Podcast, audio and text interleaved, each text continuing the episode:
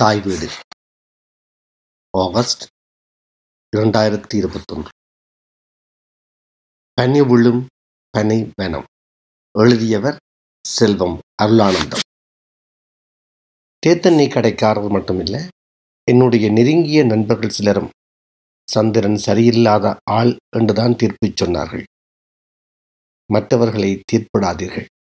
நீங்களும் தீர்ப்புக்கு உள்ளாக மாட்டீர்கள் என்ற இயேசுவின் இந்த வசனத்தை சொல்லி சமாளித்தாலும் எனக்கும் சந்திரன் பற்றி விளங்காமல் இல்லை. நான் அவனை எங்கேயும் விட்டு கொடுக்கறதில்லை. இதால நீயும் அவனைப் போல் கொசப்பனாய் வரப்போறாய் என்று அவங்கள் அதாவது என்னுடைய நண்பர்கள் அடிக்கடி சொல்லுவாங்க. நிலத்தியல்பால் நீர் திரிந்தற்றாகும் மாந்தர்க்கு இனத்தியல்பதாகும் அறிவு. எட்டாம் வகுப்பில் இந்த குரலை பாடமாக்காமல் வித்துவான் சந்தியா பிள்ளையிட்ட பத்து தரமாவது அடிமட்டத்தால் அடி வேண்டியிருப்பேன். பாடமாக்கினதையும் விளங்கிக் கொண்டதையும் வாழ்க்கையில எதிர்கொள்ளும் போது மறந்த மாதிரித்தான் அடிக்க வேண்டியிருக்கு. எனக்கு சந்திரனில் இந்த ஈடுபாடும் நேசமும் வந்ததுக்கு ஒரு வலுவான காரணம் இருக்கு. அவன் எனக்கு காலத்தால் செய்த உதவி பேருதவி. ஜோகா அக்கா இன்றைக்கு இல்லை. ஏதோ ஒரு வெளிநாட்டில் சில வருடங்களுக்கு முன்னால மீளான் திரைக்கு போயிட்டான் அவவில இண்ட வரைக்கும் பெரிய மரியாதையும் விருப்பமும் இருக்கு. அவவ பற்றின நினைவு வரைக்க அவவின்ற வாழ்வில் நடந்த ஒரு துயரமான நிகழ்வும் சேர்ந்து நினைவுக்கு வந்து என்னை கலவரப்படுத்தும். அதால அவவின்ற நினைவுகளை முடிஞ்ச வரைக்கும் தவிர்க்க பார்ப்பேன் அது யாருக்கும் தெரியாத கதை. அக்காவுக்கும் எனக்கும் சந்திரனுக்கு மட்டும்தான் தெரியும். பின் நாட்களில் சந்திரனும் ஒரு இயக்கத்தால் கொல்லப்பட்ட பிறகு அந்த சம்பவத்தை தெரிஞ்சிருக்கிற ஒரு ஆள் நான் மட்டும்தான். நான் மறக்க முயன்ற அந்த கதையை ஏதாவது ஒரு புனைப்பெயரில் திருப்பியும் நினைவு கூறலாம். அல்லது அவவின்ற பெயரிலேயே எழுதினாலும் அதை அடையாளம் கண்டு சம்பவத்தை தெரிஞ்சு கொள்ள யாரும் இல்லை மனுஷனாக இந்த உலகில புறப்படுத்தவன் பிறந்தான் வருந்தினான் இறந்தான் என்றுதான் சொல்லுவார்கள். அதுவும் பெண்ணாய் பிறந்தால் அதுவும் வறுமையில் உழன்றால் கொடும் துயரம்தான். நான் என் சொந்த ஊரில் இருந்தபோது என் அயலில் வாழ்ந்தவர்கள்தான் யோகா அக்கா குடும்பம். இந்த இடத்துல அந்தளவன் தான் சொல்லலாம். அவளுக்கு எனக்கு மேல மிகப்பெரிய பிரியம் சிறு வயசு காலத்தில். அவவுக்கு பின்னால தெரிஞ்சு ஊர் அளப்பேன். நாவல் பழம் பொறுக்குவது மாங்காய்க்கு கல்லறிவது யாரும் காயப்போட்டிருக்கிற பினாட்டை களவெடுத்து தின்பது என்று பலவற்றையும் கூட்டாகவே செய்வோம். இதனால எங்களோட நட்பு இறுக்கமானது. நண்பர்களோட விளையாடும் போது சில கிழக்காளிகள் காரணம் இல்லாமலும் எனக்கு அடிப்பார். ஏனெண்டா எனக்கு அடிக்கிறது மிகச் சுலபமானது. அந்த வேளைகளில் அக்கா தான் என்னை காப்பாற்றுவான் இத்தனைக்கும் அவ எனக்கு எவ்வழியிலையும் சொந்தமில்லை. ஏதோ இனம் தெரியாத பாசமும் அயலால் வந்த நெருக்கமும் தான் எங்களோட உறவுக்கு காரணம். பிறகு அவவும் வளர்ந்து குமராகி விட்டார். நானும் ஊர் மாறி போயிட்டேன். ஏதாவது அலுவலாக ஊருக்கு போனால் நான் எங்களோட சொந்தக்காரர் வீட்டில் சாப்பிட போகிறது யோகா அக்கா வீட்டில் தான் சாப்பிடுவேன். அவ்வளோ வறுமை அவர்களை சூழ்ந்து கொண்டிருப்பதை நான் உணர்ந்தேன். அக்கா அப்ப நெசவு வேலைக்கு போய் வந்து கொண்டிருந்தார். அவளுக்கு கல்யாணம் பேசி ஒன்றும் சரி வருகிறதில்லை என்று கேள்விப்பட்டேன். வறுமை மாத்திரமில்லை. அக்காவின் கருப்பு நிறமும் பெரிய தடை என்று தாய் சொல்லி கவலைப்பட்டார். இந்த இடத்துல வேறொன்றையும் சொல்லலாம். வெளிநாட்டுக்கு வந்த பிறகு பல தடவை நுறவரியை நேருக்கு நேர் சந்திச்சிருக்கிறேன். முதல் தடவையாய் ஜெர்மனிக்கு வந்தபோது தெரியாத்தனமாய் ஒரு ரெஸ்டாரண்ட்டுக்கு வேருடிக்க போன போது ஒருவன் இந்த நிறத்தை பார்த்துவிட்டு நீ எந்த நாட்டுக்காரன்? என்று டொச் மொழியில் கேட்டான். அவன் என்ன கேட்கிறான்? என்றது எனக்கு சாதுவாய் விளங்கினாலும் நான் விளங்காத மாதிரி நிற்க அவன் திருப்பி ஆங்கிலத்தில் கேட்டான். நான் இந்த நாட்டை சொல்ல எப்போ வந்த நீ? ஏன் வந்த நீ? எப்போ திரும்ப போறாய்? என்று கோபமாய் கேட்டான். கருப்பு மனிதர்களை கண்டால் எனக்கு பிடிக்காது என்று நேரடியாகவே சொன்னான். அவன் வெறியில் நின்றாலும் இது தண்ட நாடு என்ற திமிரோட நிதானமாக உள்ளத்தில் இருக்கிறத சொன்னான். அவனுக்கு பதில் சொல்ல நான் வாய் திறந்தால் ஏதாவது பிரச்சனை வருமண்டு பியர் கூட குடிக்காமல் கடையை விட்டு மெல்லமாய் விலகி போயிட்டேன். நான் ஒரு கற்பனாய் புறக்கணிக்கப்பட்ட சம்பவங்களை அடுக்கிக் கொண்டே போகலாம். வெளிநாடுகளில் தான் இப்படி என்றால் நாங்கள் பிறந்த பூமியும் கொஞ்சமும் குறைஞ்சதில்லை. கருப்புத்தான் எனக்கு பிடிச்ச கலரு என்று பாடினாலும் மனுஷற்ற மனம் எல்லாம் வெள்ளையாயில்லை. யோகா அக்கா கருப்பென்றாலும் வடிவுதான். அப்படி என்று சராசரி வார்த்தைகளால் சொல்ல எனக்கு விருப்பமில்லை. ஆளை மயக்குகிற பேரழகு என்றும் சொல்ல வரையில்லை. இப்பையும் நினைவுகளில் ஓடிமறையும் வாழ் போன்ற கண்கள் சீராக சம்பா அரிசி போட்டு சிரிக்கும் போதெல்லாம் மின்னல் அடிக்கும் வெண்பற்கள் சிற்பிகள் சிவி செதுக்குவது போன்ற அளவளர்ந்த உடல் இத்தனையும் இருந்தும் நிறமும் சிதனமும் கொடுக்க வழியற்ற நிலையும் அக்காவின் திருமணத்துக்கு தடைகளாக இருந்தன ஒரு நாள் அவ என்ன தேடி வீட்டுக்கு வந்திருந்தார் முகமெல்லாம் வாடி பெருங்கவலையோட இருக்கிற மாதிரி இருந்தது. இந்திய அம்மா அவ அன்போடு வரவேற்று சாப்பாடு கொடுத்தா பிறகு எங்க பிள்ளை வந்த நீ என்று கேட்க நான் பல் டாக்டர் பாரதியிட்ட பல்லு பிடுங்க வந்த நான். தம்பியை உதவிக்கு கூட்டிக் கொண்டு போகட்டும் என்று கேட்டான். அம்மாவும் என்னை பார்த்து அக்காவோட போய் பல்ல பிடுங்கி முடிய பஸ் ஏற்றி போட்டு வா என்று அனுப்பி வைத்தான் ரெண்டு பேரும் நடந்து போய் கொண்டிருக்கேக்க அக்காவின் கண்களில் கண்ணீர் வழிஞ்சு கொண்டிருந்தது. வழியில இருந்த ஒரு பூவரசு மேல நிழலில அக்காவின் கையை பிடிச்சு பாட்டினேன் என்னக்கா என்ன நடந்தது? ஏன் அழுகிறீர்கள் என்று கேட்டேன். ஒன்றும் சொல்லாமல் விக்கி விக்கி அழுதான். நீங்கள் ஒன்றும் சொல்லாவிட்டால் நான் திரும்பி போயிடுவேன் என்று விரட்டுறதுக்காக சொன்னேன். தம்பி உன்னை நம்பித்தான் வந்த நான். நீ எனக்கு ஒரு பெரிய உதவி செய்ய வேணும் என்று சொல்லி போட்டு திரும்பவும் அழத் தொடங்கினான். அக்கா சொல்ல வந்ததை சொல்லுங்கோ என்று நான் இறுக்கமாக கேட்க நடந்ததை சொல்லத் தொடங்கினான். யார்கிட்ட போய் இதை சொல்லுறது என்று தடுமாறிக்கொண்டிருந்த போதுதான் உன்ற நினைவு வந்தது. நீ எனக்கு ஒரு தம்பி மாதிரி என்று விம்மினான். ஏதோ சிக்கலில் அக்கா சிக்கிட்டான்றது விளங்கிட்டு சொல்லக்கா என்று நான் இரக்கத்தோட சொல்ல அக்கா வெடிகுண்டு ஒன்றை தூக்கி போட்டா.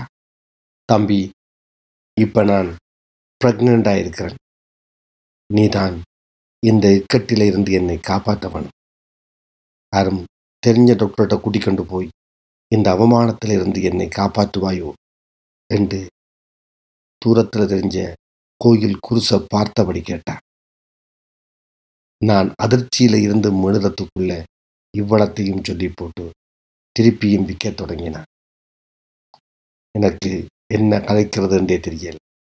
எப்படி நடந்தது? யார் இதுக்கு காரணம் என்றெல்லாம் எனக்கு கேட்க தோன்றவில்லை. அப்போது நான் ஸ்ரீகாந்தனின் அக்கினி பெருட்சை கங்கா அங்கே போகிறாள் என்ற புத்தகங்களை வாசிக்க தொடங்கி இருக்கவில்லை என்றாலும் நடந்த சம்பவம் பற்றி அக்காவிட்ட கேட்கிறது தர்மமாக தெரியவில்லை. என்னை அறியாமலே. அக்கா நான் கட்டாயம் உதவி செய்கிறேன் என்றேன். வேற என்னத்தை சொல்லுறது என்றும் தெரிஞ்சிருக்கேன். நீயும் உதவி செய்யாவிட்டால் நான் தற்கொலை செய்வதை தவிர வேற வழி இருந்திருக்காது என்று சொல்ல நான் தடுக்கிட்டு போனேன். நாளைக்கு நான் வீட்டை வாரன். ஒன்றுக்கும் யோசிக்காமல் வீட்டை போங்கோ என்று பஸ் ஏற்றி விட்டேன். அவ பஸ் ஏற்றி போட்டு ராணுவ தேட்டர் வாசப்படியில் நின்று யோசித்தேன் அக்கா ஏன் இதுக்கு என்ன தெரிவு செய்தான் நானும் ஒரு கெட்டவன் என்று நினைக்கிறாவோ? டவுனுக்குள்ளே திரிகிறபடியினால பல பேரையும் தெரிஞ்சிருக்கும் என்று நினைச்சாவோ? அல்லது வேறொரு வழியும் இல்லாமல் திக்கி திசை தெரியாமல் என்னட்ட வந்தாவோ? அல்லது ஒரு சகோதரன் போல் என்னை நேசித்து உதவிக்கு வந்தாவோ? இப்படியெல்லாம் என்ற சிந்தனை பலவாற ஓடிச்சது தடுமாற்றம் போகவில்லை சட்டென்று சந்திரன் ஞாபகம் வந்தது. அவன் எனக்காக என்னவும் செய்யக்கூடிய மனநிலையில் உள்ளவன். இந்த மாதிரி விஷயங்களை செய்யக்கூடிய ஆளும் தான். மெல்ல மெல்ல நடந்தே சந்திரன் வீட்டுக்கு போனேன் நல்ல வேலை அவன் வீட்டில் நின்றான். நான் பெருசாக அவன் வீட்டுக்கு போனதில்லை. என்னை கண்ட உடனே சந்தோஷத்தில் வரவேற்றான். இந்த முகத்தை பார்த்த உடனே என்ன மச்சான்? ஏதாவது பிரச்சனையோ? யாரோட பிரச்சனை பற்றியோ நீ அப்படியான ஆளிலேயே? என்னென்றாலும் சொல்லு. ஆருக்கு குத்த வேணும். ஆருக்கு கால் உடைக்க வேணும். ரெண்டு இந்த கவலையை போக்குகிற மாதிரி கதைச்சி கொண்டிருந்தான் வெளியில வா கொஞ்சம் கதைக்க வேணும் என்று தண்டவாளத்துக்கு பக்கத்தில் கூட்டிக் கொண்டு போனேன் மெல்ல எனக்கு ஒரு பிரச்சனை என்றேன் என்ன பிரச்சனை என்றாலும் வெல்லலாம் சொல்லு என்று கையை பிடிச்சான். நான் ஜோகா அக்காவின் பிரச்சனையை சொன்னேன். அவ உனக்கு என்ன முறை? என்று கேட்டான். ஒன்று விட்ட சகோதரி என்ற அப்போ இதுக்கு காரணமானவன்கிட்ட போவோம். அடித்து முறிச்சென்றாலும் கல்யாணத்தை செய்து வைப்போம் வேண்டாம் அக்கா அவன் யாருன்றதை சொல்லல சொல்லக்கூடிய ஆளண்டா சொல்லியிருப்பான். ஏதோ பிரச்சனை வில்லங்கமாக இருக்கவனும் எனக்கும் அதை துருவி துருவி கேட்கறது பண்பாய் தெரியல. என்று தட்டு தடுமாறி சொன்னேன். அதற்கு மேலே? சந்திரனும் அதை பற்றி கேட்கல. சரி இப்போ நான் என்ன செய்ய வேணும்? என்று அன்போடு கேட்டான். யாரும் தெரிஞ்ச டாக்டர் மேலே இருக்கிறமோ? மருந்து ஏதாவது கொடுத்து அதை இல்லாமல் பண்ண வேணும் என்றேன். மச்சான் இது சின்ன விஷயம். இப்படி சில விஷயங்களுக்கு நான் உதவி செய்திருக்கிறேன். சட்டப்படி டாக்டர் இதுக்கு ஒத்துக்கொள்ள மாட்டாங்க. ஆனால் எனக்கு தெரிஞ்ச ஒரு டாக்டர் இருக்கிறார். பணம் கொஞ்சம் கூட கொடுக்க வேணும். உனக்கு விருப்பம் என்றால் நாளை இன்றைக்கு அந்த பெண்ணையும் கூட்டிக் கொண்டு வா என்றான் இவ்வளவு ஈஸியாக சிக்கல் முடியும் என்று நான் நினைச்சிருக்கேன். நன்றி மச்சான் என்று அவனை கட்டிப்பிடிச்சேன். இந்த மாதிரி விஷயங்கள் இங்கே நடந்து கொண்டு தான் இருக்கு வெளிநாடண்டா இதெல்லாம் சின்ன விஷயங்கள். எங்களோட போலித்தனங்கள் தான் எல்லாத்துக்கும் காரணம். இளங்க பெண் பிள்ளைகள் பாவமடா. என்றா சந்திரன் இப்படி கதைக்கிறது எனக்கு ஆச்சரியமாக இருந்தது. நான் மௌனமாய் நிற்க ஒன்று கொஞ்சம் நான் இருக்கிறேன். ரெண்டு என்னை வழி அனுப்பி வச்சான். அன்றிரவு எனக்கு நித்திர வரையலை அந்த ஆண் யாராக இருக்கு இவன் யோகாக்காவை ஏமாத்தி இருப்பான். என்று என்ற கீழ்த்தர மனது யோசிச்சு கொண்டிருந்தது. யாரும் உன்னை கல்யாணம் முடிக்கிறேன்னு என்று சொல்லி அக்காவை ஏமாத்தி இருப்பாங்க நெசவு சாலையில வேலை செய்கிறவங்க அல்லது ஒன்று விட்ட சகோதர முறையானவங்க கோயில் குரு வெண்டற வரைக்கும் என்ற கெட்ட மனசில் சந்தேகங்கள் வந்து வந்து போய்கிட்டு ஆனா எந்த காரணம் கொண்டும் அக்கா விட்டு அதை கேட்கறதில்லை என்று உறுதி எடுத்துக்கொண்டேன் அடுத்த நாள் அக்கா வீட்டுக்கு தற்செயலாக போவது போல் போனேன் அவ விட்டு ரகசியமா விஷயத்தை சொன்னேன். பஸ் ஸ்டாண்டில் காலை பத்து மணிக்கு பார்த்து கொண்டிருப்பேன் என்று சொல்லி போட்டு நான் வழிகிட்டேன் சரியா பத்து மணிக்கு அக்கா வந்தா. சந்திரனும் என்னோட நின்றான். அக்கா குனிஞ்ச தலை நிமிராமல் நின்றான். கச்சேரி பஸ்ஸில் ஏறி இன்ன இடத்துல இறங்குங்கோ நான் சைக்கிளில் வாரன் என்று சொல்லி போட்டு சந்திரன் வலிக்கிட்டேன் நாங்கள் பஸ்ஸால் இறங்கி பத்து நிமிஷத்துக்குள்ள சந்திரன் வந்துட்டான்.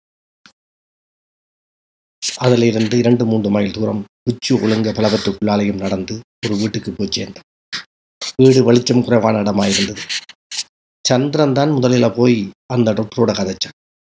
கொஞ்ச நேரத்தால் அக்கா உள்ளுக்குள்ளே போனான். பிறகு டாக்டர் என்னையும் சந்திரனையும் கூப்பிட்டான். உள்ளே போனான். கொஞ்சம் முந்தி வந்திருக்கேன். இப்போவும் பிரச்சனை இல்லை. பணம் கொஞ்சம் அதிகமாகும். மற்றது ஒரு இரவு முழுக்க நிற்க வேணும் என்றார். அக்கா எல்லாத்துக்கும் ஓமண்டா. அடுத்த திங்கட்கிழமை மத்தியானம் தர வேண்டிய பணத்தொகையையும் கொண்டு வாங்கோன்று சொல்லி டாக்டர் எங்களை வழி அனுப்பி வச்சார். திரும்பி வரும்போது அக்கா கண் கிளங்கியபடி மௌனமாய் எங்களுக்கு பின்னால் வந்து கொண்டிருந்தார். சந்திரன் ஏதோ அவவிட்ட பேச வழிக்கிட அவன் முகத்தை பாராமல் பதில் சொன்னார். தனக்கு வேறு அலுவல் இருக்கு நீங்கள் போவியல் தானே அடுத்த திங்கட்கிழமை சந்திப்போம் என்று சொல்லிக்கொண்டு சைக்கிளில் ஏறினான். சந்திரன் போயிட்டான் இங்க ஒரு இரவு தங்க வேணும் காசு நிறைய வேணும். என்ன செய்ய பொரியல் என்று நான் கேட்க அம்மாவோட வந்த ஒரு சண்டையில் சொன்னான் மிடில் ஈஸ்ட்டுக்கு வீட்டு வேலைக்கு போக போறேன்ட்டு அதை சாக்கா வச்சு சிநேகிதப்பட்ட உதவியோட இன்டர்வியூக்கு கொழும்புக்கு போக போறேன்னு சொல்லி போட்டு கருவன் என்றான். அப்போ பணத்துக்கு என்ன செய்ய போறீர்கள் என்று கேட்க இந்த கல்யாணத்துக்கு என்று சேர்த்த பணம் கொஞ்சம் அம்மாவிட்ட இருக்கு. ஆனால் அதை வேண்ட முடியாது. ஒரு சங்கிலி அலுமாரிக்குள்ள கிடக்கு. அதை எடுத்து தாரேன் நீதான் எங்கேயாவது அடவி வச்சு தர வேணும். பிறகு அதை எடுக்கலாம் அம்மா சங்கிலியை கேட்க மாட்டாவோ என்று கேட்க அதுக்கு நீதான் உதவி செய்ய வேணும். அதை போல ஒரு கோல்டு கவரிங் சங்கிலியை வேண்டித்தா நான் அலுமாரிக்குள்ள வச்சிருவேன். அம்மா அதை அடிக்கடி பார்க்க மாட்டா என்று சொல்லி சொன்னேன் அக்கா திட்டமிட்டபடியே எல்லாம் நடந்தது. மன்னாரில் ஒரு அலுவல் இருக்குது என்று வீட்டில் சொல்லி போட்டு திங்கக்கிழமை மத்தியானம் டாக்டர் வீட்டுக்கு அக்காவை கூட்டி போனேன். ஆனால் சந்திரன் வரையில் அதுக்கு முதல் நாளே சந்திரன் என்ன கண்டு நாளைக்கு நான் வரமாட்டேன். நான் பாரத சரியில்லை. அந்த பிள்ளைக்கு அந்தரமாக இருக்கும் ஆனால் உண்டு. நீ அவவை விட்டு விலகாத. அந்த டாக்டரை பற்றி சில விஷயங்கள் கேள்விப்பட்டன. அவர் என் ஆக்களோட சேர்த்த விட மாட்டார் என்ன அவருக்கு நல்லா தெரியும். ஆள் வச்சு குத்தி போடுவேன். நான் வீட்டில் அல்லது பஸ் ஸ்டாண்டில் தான் நிற்பேன். என்ன உதவி தேவை என்றாலும் வா வேண்டாம் டாக்டர் விடுமிக அமைதியாக இருந்தது. டாக்டரை தவிர வேறு யாரும் இல்லை. நாங்கள் போன உடனேயே டாக்டர் எங்களை கூப்பிட்டார். கொஞ்ச நேரம் பேசி கொண்டிருந்துட்டு உங்கள் ரெண்டு பேருக்கும் வயசு வித்தியாசம் இருக்கு. அதோட அக்கா அக்காண்டு கூப்பிடுறாய் இப்படி செய்கிறது தப்பல்லோ? என்றார். உடனே அக்கா பாஞ்சு விழுத்து ஐயோ ஐயோ அவன் இந்த தம்பி. என்ற ஆசையாலையும் மோட்டுத்தனத்தாலையும் வேற யார்கிட்டயோ ஏமாந்து போனன். தம்பி பாவம் நான் சாகப்படாதென்று எனக்கு உதவி செய்ய வந்தவன் என்றார் டாக்டர் அதோடு அடங்கிட்டார். பிறகு டாக்டர் என்ன பார்த்து நீர் வெளியில தான் இருக்க வேணும். இரவுக்கு ரெண்டு பேருக்கும் கடையில் போய் சாப்பாடு வேண்டி வையும் என்றார். அந்த இரவை போல் பயங்கரமான இரவை என் வாழ்நாளில் நான் சந்தித்திருக்கவில்லை. அக்காவுக்கு ஏதாவது நடந்துவிட்டால் என்னால் விளைவுகளை கற்பனை செய்து பார்க்கவே முடியும் இந்த கடவுளே மனம் திக்கி திக்கு என்று இடையறாது பதட்டத்தோடு பறையடித்துக் கொண்டிருந்தது. கொஞ்ச காலத்துக்கு முதல் ஒரு பெண்டிகோஸ் பாதிரியாரின் நட்பு கிடைச்சது. அவர் அடிக்கடி கரைச்சல் படுத்தியதால அவருடைய சப கூட்டங்களுக்கு சில தடவை போயிருக்கிறார். அவர்களுடைய அலட்டல்கள் பிடிக்காவிட்டாலும் அவர்கள் ஜேசுவே ஸ்தோத்திரம் ஜேசுவே ஸ்தோத்திரம் என்று சொல்லுகிற மந்திரமும் அதை தொடர்ந்து செய்கிற தியானமும் பிடித்திருந்தது. கொஞ்ச காலம் தொடர்ந்து போய்கொண்டிருந்தேன் பிறகு பிறகு அவர்களின் நடவடிக்கை சிலது பிடிக்காததால புறத விட்டுட்டேன். அந்த இரவு முழுவதும் பயத்தால் நடுங்கிக் கொண்டு தனிமையில் ஜேசுவிய ஸ்தோத்திரம் ஜேசுவிய ஸ்தோத்திரம் என்றதை மந்திரம் போல் சொல்லிக் கொண்டிருந்தேன். எல்லாம் நல்லபடியாகவே முடிஞ்சது. ஆனால் அக்கா மறுநாள் எழுந்து நடக்க முடியாமல் சிரமப்பட்டார். நான் இன்னும் ஒரு நாள் அங்கே தங்கலாமோ என்று டாக்டர்கிட்ட கேட்டேன். அவர் நல்ல மனுஷன்தான் இன்னும் ஒரு இரவும் பகலும் தங்கி போங்கள் எல்லாம் சரி வந்து விடும் என்றார். மறுநாள் அக்கா சற்று தெளிந்து விட்டிருந்தார். புறப்படும் போது டாக்டர் கேட்டதை விட ஐம்பது ரூபாய் அதிகமாய் கொடுத்தோம். காலங்கள் பிறந்தன. நானும் வெளிநாடு வந்து விட்டேன். அக்கா குடும்பமும் வேறு ஊர் சென்று விட்டது. இதெல்லாம் நடந்து இன்று முப்பது ஆண்டுகளுக்கு மேல் ஆகிவிட்டது. பின்பு அக்கா மிடில் ஈஸ்டுக்கு போய்விட்டதாக அறிந்தேன். பிறகு தானே ஏஜென்சியாகி பல பெண்களை வெளிநாட்டுக்கு அனுப்பியதாகவும் பிறகு பெரிய பணக்காரியாகி நல்ல இடத்துல திருமணம் செய்து ஏதோ ஒரு வெளிநாட்டிலே வாழ்வதாகவும் அறிந்தேன். நான் வெளிநாடு புறப்படும் போது பயணம் சொல்ல அக்காவை காண முடியாமல் போய்விட்டது. அதற்கு பிறகு ஓரிரு தடவை போனில் பேசியிருந்தேன். அப்போதெல்லாம் என்னை பார்க்க வேண்டும் என்று சொல்லுவார். அதற்கு பிறகு அவரை சந்திக்கும் சந்தர்ப்பம் வரவே இல்லை. சில ஆண்டுகளுக்கு முன் அவர் வாழ்ந்த நாட்டிலேயே அவர் இறந்து விட்டதாகவும் அறிந்தேன். என்றளவும் சந்திரன் என் மனசில் உயர்ந்து நிற்பதற்கு காரணம் அவன் செய்த இந்த உதவி மட்டுமல்ல.